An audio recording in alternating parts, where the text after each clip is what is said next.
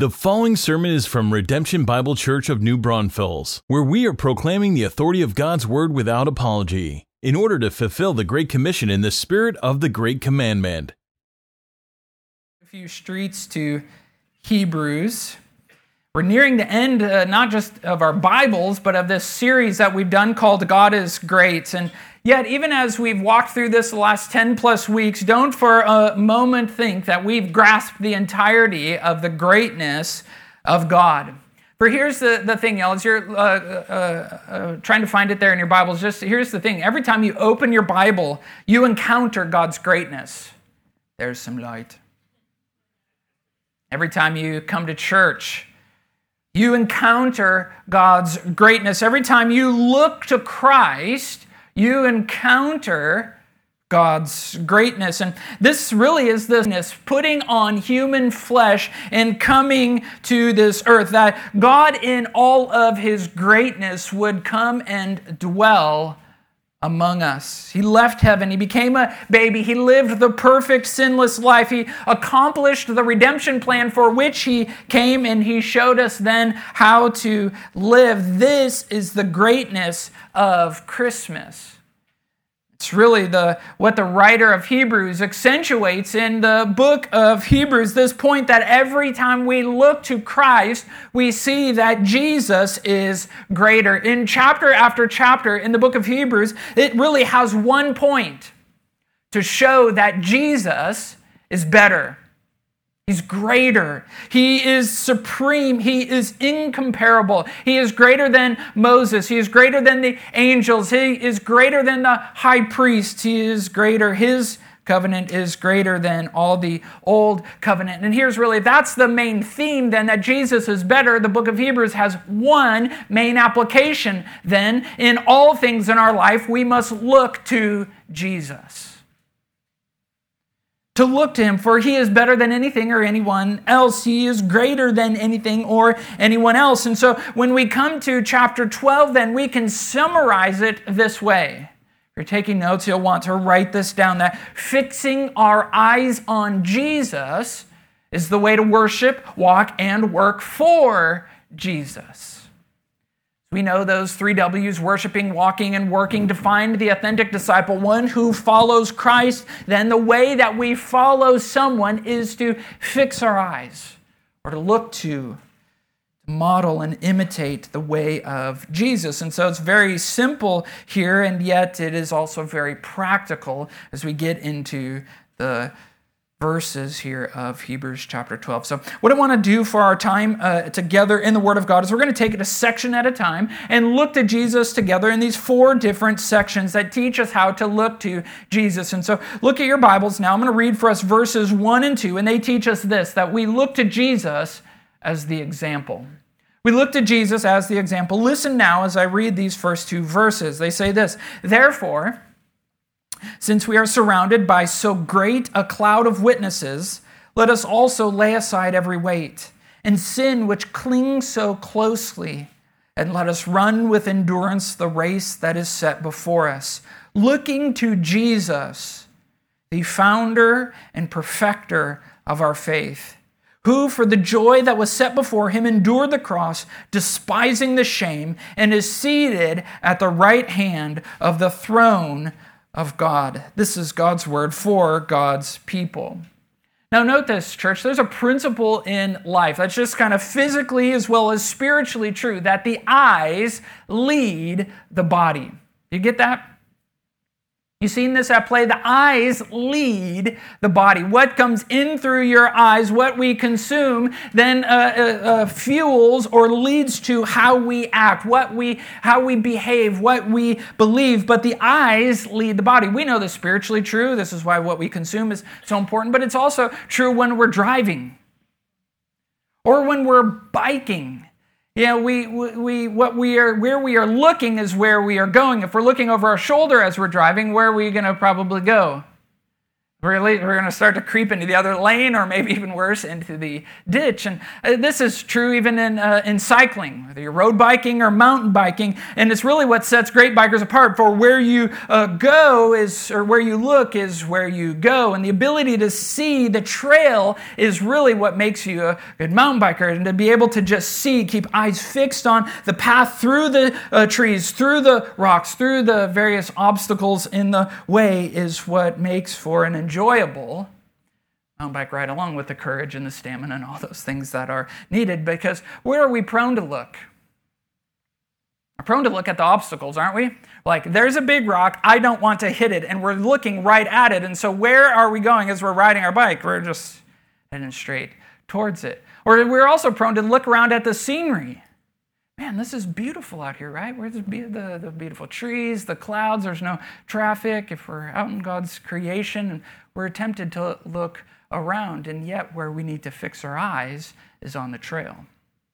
Even if it means we can't be looking at the beautiful things. And this is what the writer of Hebrews is taking us to here. He's saying, hey, what you look at then, what you look at is what is most important about you. And who we look at is what is most important here. And, and we can be tempted even to look at the people around us. No, come back to verse 1 here for a second. The therefore is important connector because it's connecting us to what?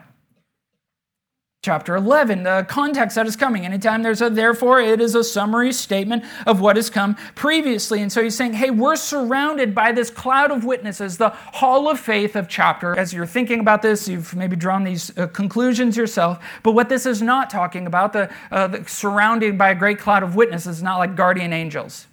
Like in the atmosphere around us, we are surrounded by all these angels. Not what it's talking about. Or you might be thinking, like, this is talking of our loved ones that have gone on before us that are now looking down at heaven on us and watching us. Now, I've not been to heaven, but the indication that we get from heaven is that those that have gone on to heaven, they're not looking down upon us. They're looking at one person.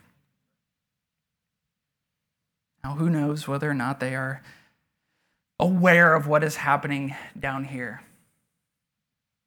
They are consumed. They themselves are fixing their eyes on the Lamb of God.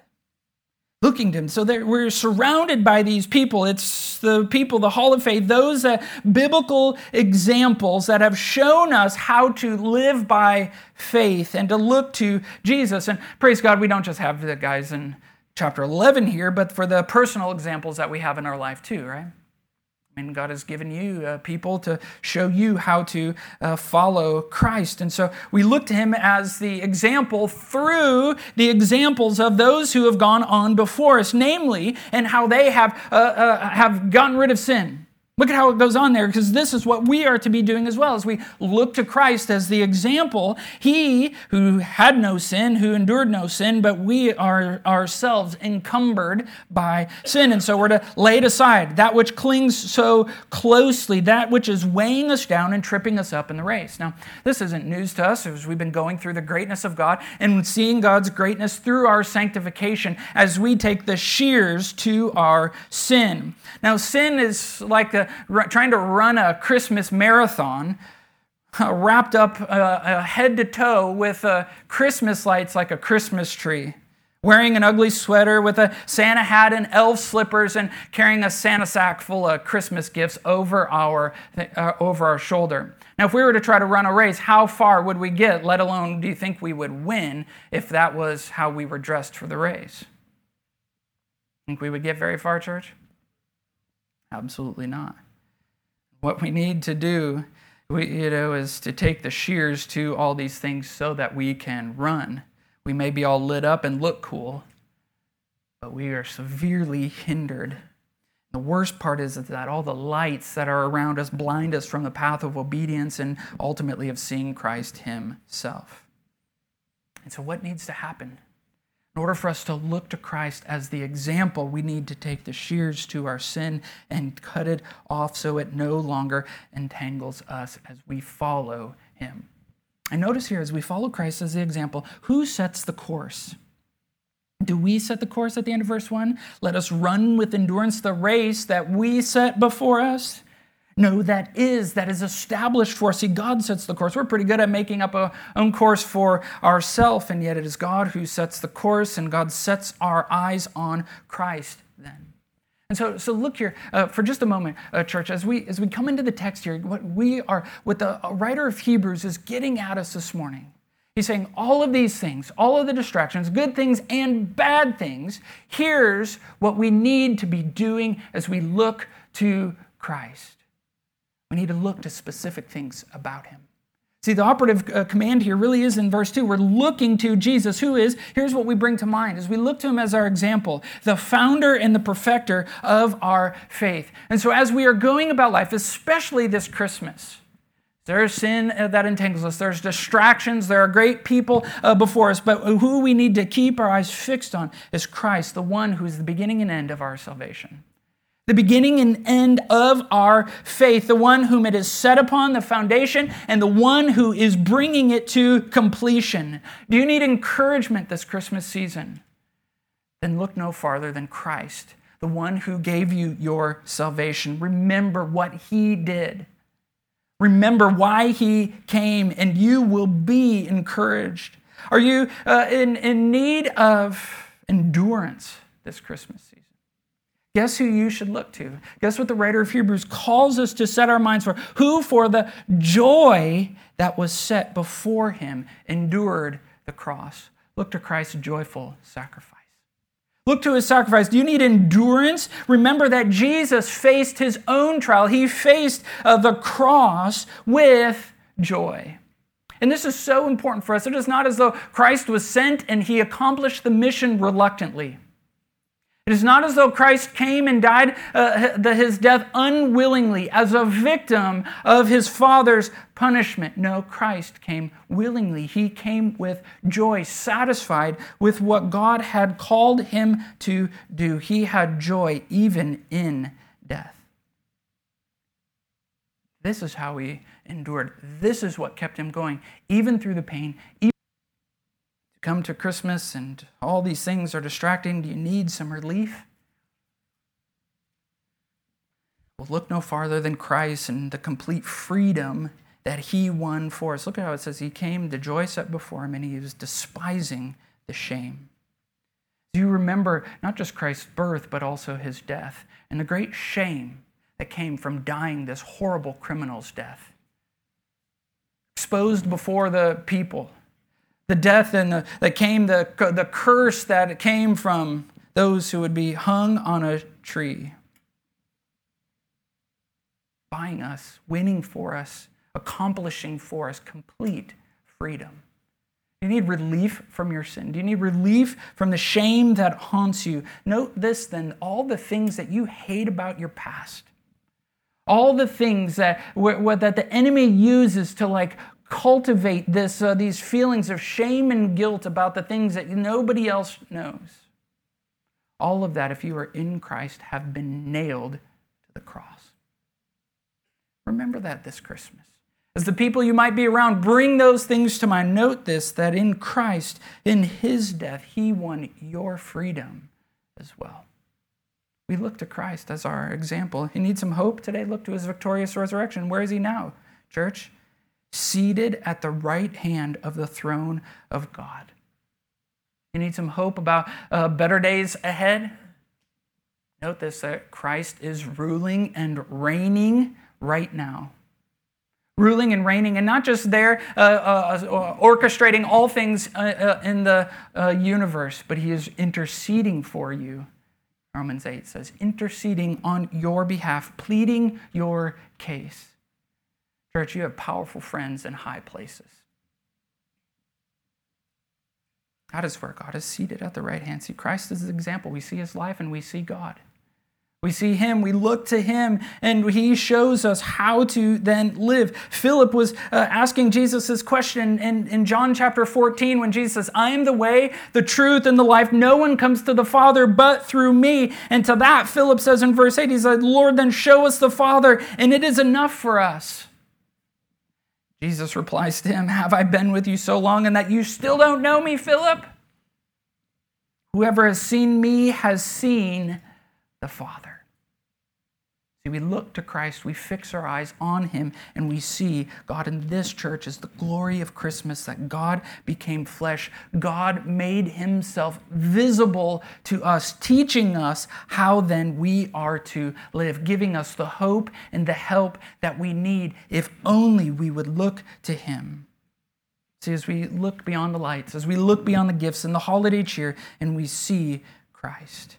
But the text goes on because here's the here's here's we looked him as the example, but here also in these specific moments we look to Christ when we are tempted. When we are tempted here, come to verse chapter or uh, chapter 12 verse 3 and let me read the next section for us. Continuing on this theme of looking to Jesus, it says this, consider him then who endured from sinners such hostility against himself so that you may not grow weary or faint-hearted. In your struggle against sin, you have not yet resisted to the point of shedding your blood. And have you forgotten the exhortation that addresses you as sons?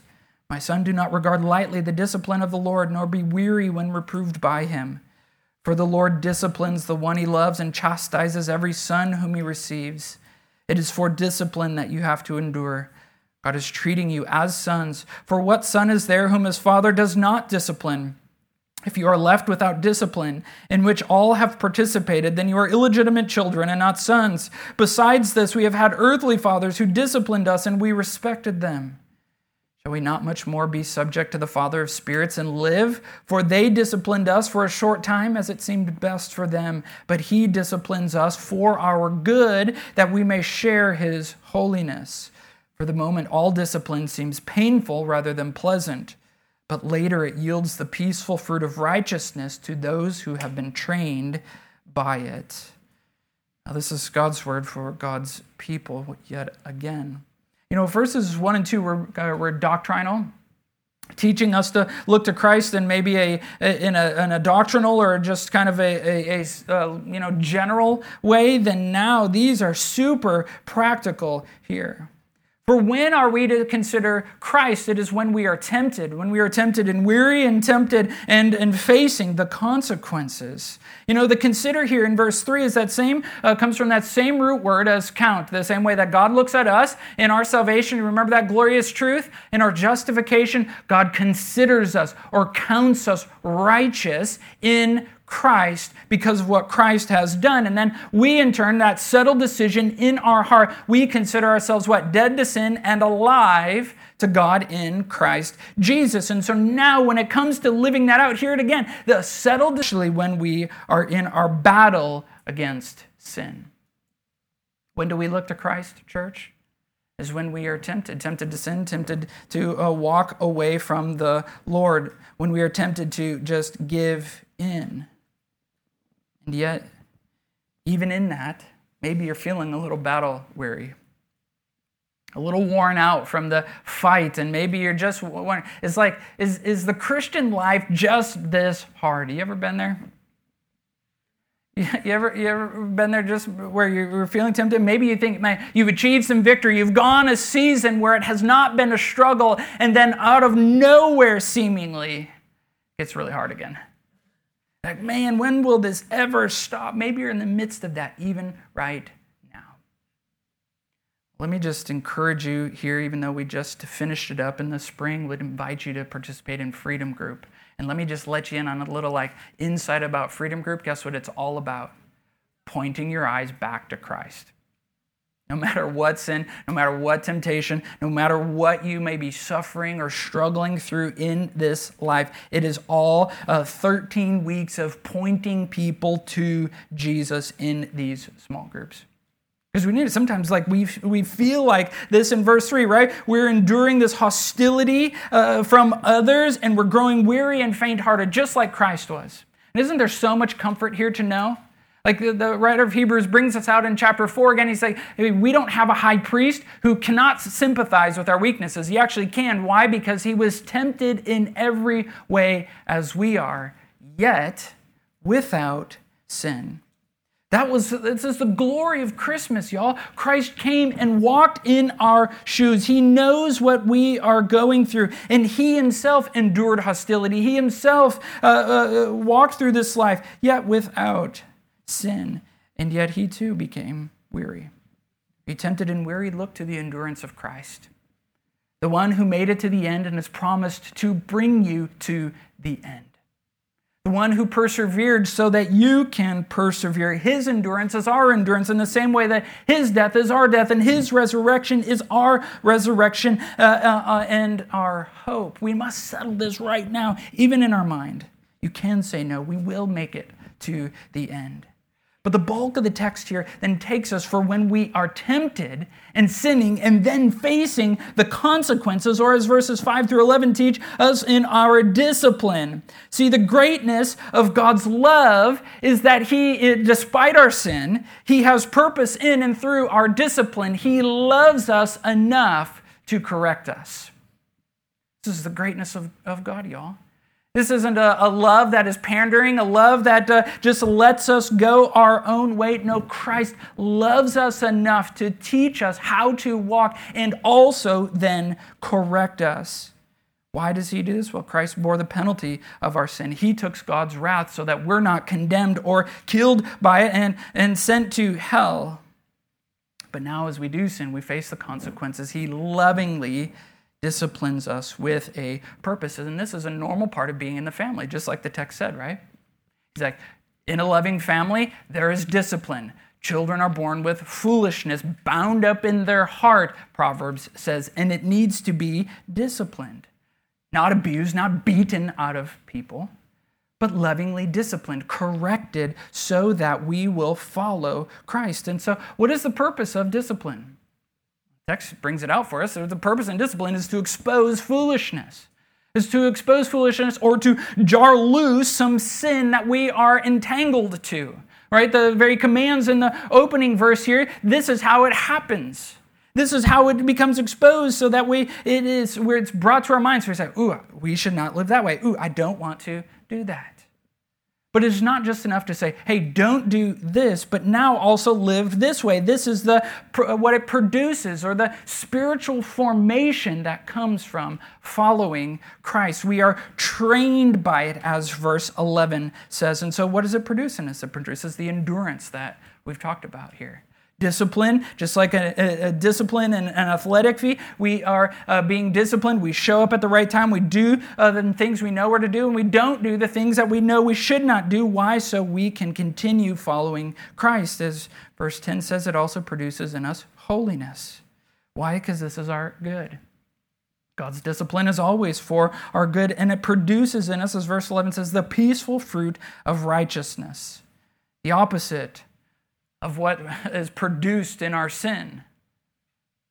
Not the peaceful fruit of righteousness, but rather the, the at war fruit of unrighteousness. And so, what is this? What is the peaceful fruit of righteousness? It's namely, well, it's just godly living, what, what discipline produces. And this is what discipleship is all about. This is what parenting is all about. Coming alongside uh, uh, one another and saying, no, no, no, this is not this way. This is not. This is what discipline is producing. It's not enough to just say, hey, no, stop, don't do that. But also then to demonstrate good and right and godly behavior in church. Who do we look to as the perfect example of good and right and God honoring behavior? We look to Christ. We look to Christ, the one who was disciplined, the one who bore the consequences for our sin. And this is what we have in Christ, the one who became flesh the one who modeled the perfect life and righteousness, the one who battled against sin. Not our sin, or not his sin, but our sin. See, if we look to our sin, guess what will, what will happen in our minds? It'd become enticing, won't it? The more we look at something, the better it gets. The more you stare at it, of, of course, the more alluring it becomes. If we look at our sin, it'll entice us, but it'll lead to painful discipline. But look to Christ.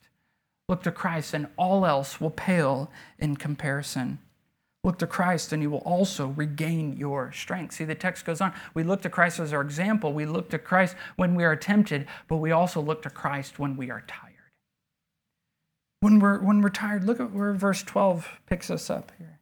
It says, Therefore, lift your drooping hands and strengthen your weak knees and make straight paths for your feet, so that what is lame may not be put out of joint, but rather be healed. Strive for peace with everyone and for the holiness without which no one will see the Lord. See to it that no one fails to obtain the grace of God, that no root of bitterness springs up and causes trouble, and by it many become defiled. That no one is sexually immoral or unholy like Esau, who sold his birthright for a single meal. For you know that afterward, when he desired to inherit the blessing, he was rejected, for he found no chance to repent, though he sought it with tears. This again is God's word for God's people. Church, does your walk with Christ ever feel like uh, verse 12 describes? Drooping hands, weak knees, kind of like a plodding along, a weariness, and overwhelmed. Just like we talked about here against the battle against sin, and yet he's like, this is, this is how it feels like, and I get it. I'm often there myself. But if we are there, then we need the comforting reminder of the peace and the rest that we have with Christ. This is what he's taking us to. He's saying, hey, we're looking to Jesus. If this is how you feel, if you are physically or spiritually tired, look to Christ. And in these verses here, there's like this comforting reminder hey, just again, look to Christ, but also a warning, an exhortation to let not your tiredness lead to bitterness nor foolishness. For see, in the first few verses here, there, there's the comfort. We look to Christ and we can find physical rest. Are you physically tired? He says, Hey, if this is you, lift your drooping hands, strengthen your weak knees. How do we do that? We take up Christ's invitation from Matthew chapter 11 Come to me, all you who labor and are heavy laden, and I will give you rest. Take my yoke upon you and learn from me, for I am gentle and lowly in heart, and you will find rest for your souls. For my yoke is easy and my burden is light. Church, are you physically tired this morning? Look to Christ. Look to Christ. Take up his invitation. You will find rest for your soul. As your soul finds rest, your body will find rest as well. See, are you decisionally tired? What I mean by that, are you exhausted from just the amount of uh, seemingly, you know, massive decisions that we have had to make this last year, two years really, of wondering where to go, what path to take. God, what should I do in my job? What should I do in this case? Verse 13 says, He says, Make straight paths for your feet.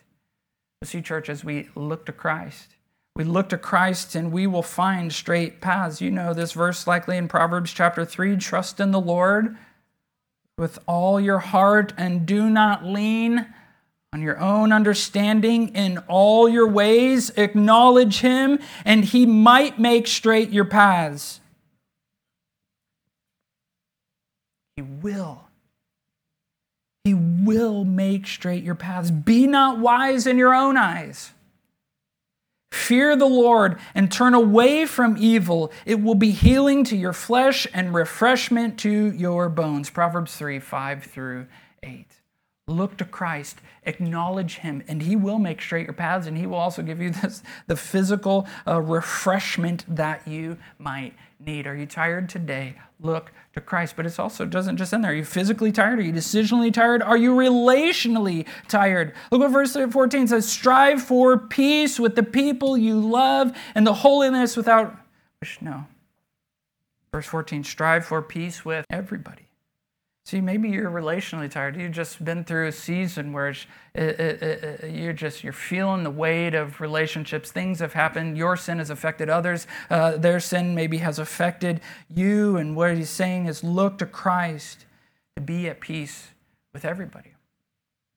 Now, we talked about this a lot last week, didn't we, in Ephesians chapter 2? The glory of our reconciliation, our peace with God, means that we now, as believers, we have peace with one another we can be reconciled to one another and the glorious truths of that. But this verse expands it. Strive for peace with everyone.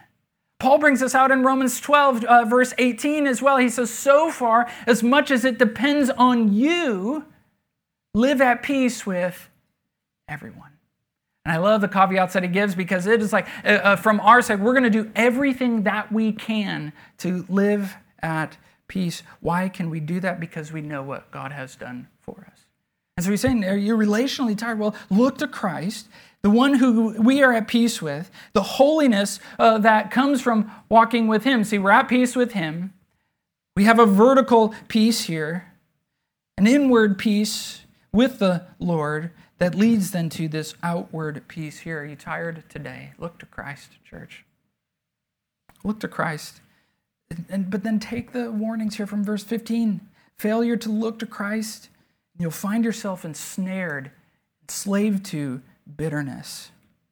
This hardness of heart that results from unforgiveness, from an unwillingness to extend what God has extended to you. He says, See to it that no one fails to obtain the grace of God, that no root of bitterness springs up and causes trouble, and many become defiled. See, this isn't just merely these, this uh, bitterness, this unforgiveness that res- exists between people isn't merely just something that exists between two people, the offended one and the, and, and the offender, but rather it defiles many.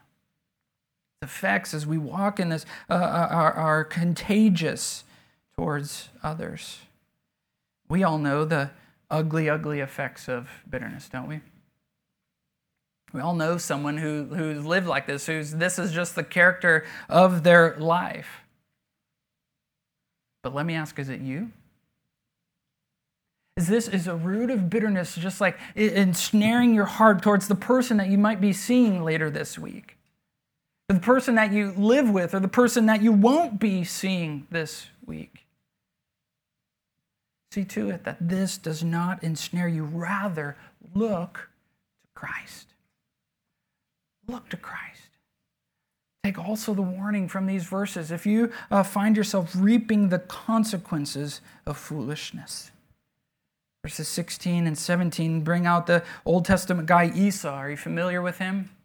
Those middle chapters in the book of Genesis, the twin brother of Jacob, the son of Isaac and Rebekah, there. And he, as he grew and as God was, uh, his blessing was upon this family, the promised blessings from Abraham went to Isaac and then would go to his sons. And Esau, then in, uh, in great foolishness, went and married foreign wives outside of the family that led his heart away from the Lord. This is why marriage is, is so important here. He willingly married someone who divided his heart. That led him down a, a path that, that did not end very well for him, as we see, all the way to the point where he sells his entire birthright in essence, what would come from uh, the, the, the inherited spiritual blessings from Abraham to Isaac, now through going to Jacob, and he sells it all for a single meal. You know the story. There's great deception. There's all kinds of, uh, of uh, mind boggling things that happen. And really just goes to show that nothing, not even our most foolish of sins, can, can stop the promises and the goodness of God towards his people. But what Esau's doing here, and the warning that is coming to us, is that we are so willing to sacrifice long term or eternal rewards for immediate satisfaction. Every time we give in to sin, we do this. We're choosing the passing pleasures of sin, a single meal for eternal reward, knowing Christ Jesus. And so how do we how do we avoid that? How do we get ourselves out of this mess? Look to Christ. Fix your gaze upon Christ. See, the greatness of God could not and still cannot be thwarted by our foolishness. Genesis proves that, the Bible repeatedly does. The point then is then to look to Christ. The writer of Hebrews, just over and over here, through our temptations, through our tiredness, through these warnings, through the comforts, where is he directing our gaze? Back to Christ. See, when we're tempted, whether we're tired, see, we fix our eyes on Him then as our reward. The greatness of God is wrapped up in this one man, Jesus Christ. And remember, I said how the message of Hebrews really can be simplified as Jesus is better. He is better. Why? Because He is our reward. We look to Christ as our reward. And the remaining verses here will teach us that Jesus is better than the old covenant.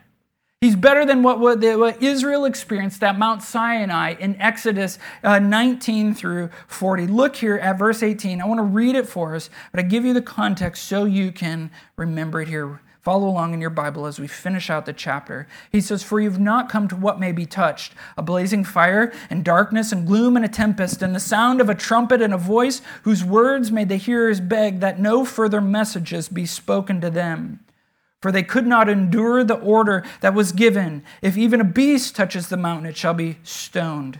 Indeed, so terrifying was the sight that Moses said, I tremble with fear. But you have come to Mount Zion and the city of the living God, the heavenly Jerusalem, and to innumerable angels in festal gathering, to the assembly of the firstborn who are enrolled in heaven, and to God, the judge of all, and to the spirits of the righteous made perfect, and to Jesus, the mediator of a new covenant to the uh, sprinkled blood that speaks a better word than the blood of Abel. See that you do not refuse him who is speaking, for if they did not escape when they refused him who warned them on earth, much less will we escape if we reject him who warns from heaven. At that time his voice shook the earth, but now he has promised, Yet once more I will shake not only the earth, but also the heavens. This phrase, yet once more, indicates the removal of things that are shaken, that is, things that have been made, in order that the things that cannot be shaken may remain. Therefore, let us be grateful for receiving a kingdom that cannot be shaken, and thus let us offer to God acceptable worship with reverence and awe, for our God is a consuming fire. This is God's word for God's people. Now, there's a lot of words there, a lot of imagery, right? And what the writer of Hebrews is bringing out for us, he's saying, as glorious as it must have been to stand on that mountain and to see all the lightning and to see everything happen, as terrifying as it must have been to stand at that mountain and hear his voice, so much so that they're like, Stop speaking, God. All of that pales in comparison to the glory that awaits us. All of that pales in comparison to what Christ did at the cross.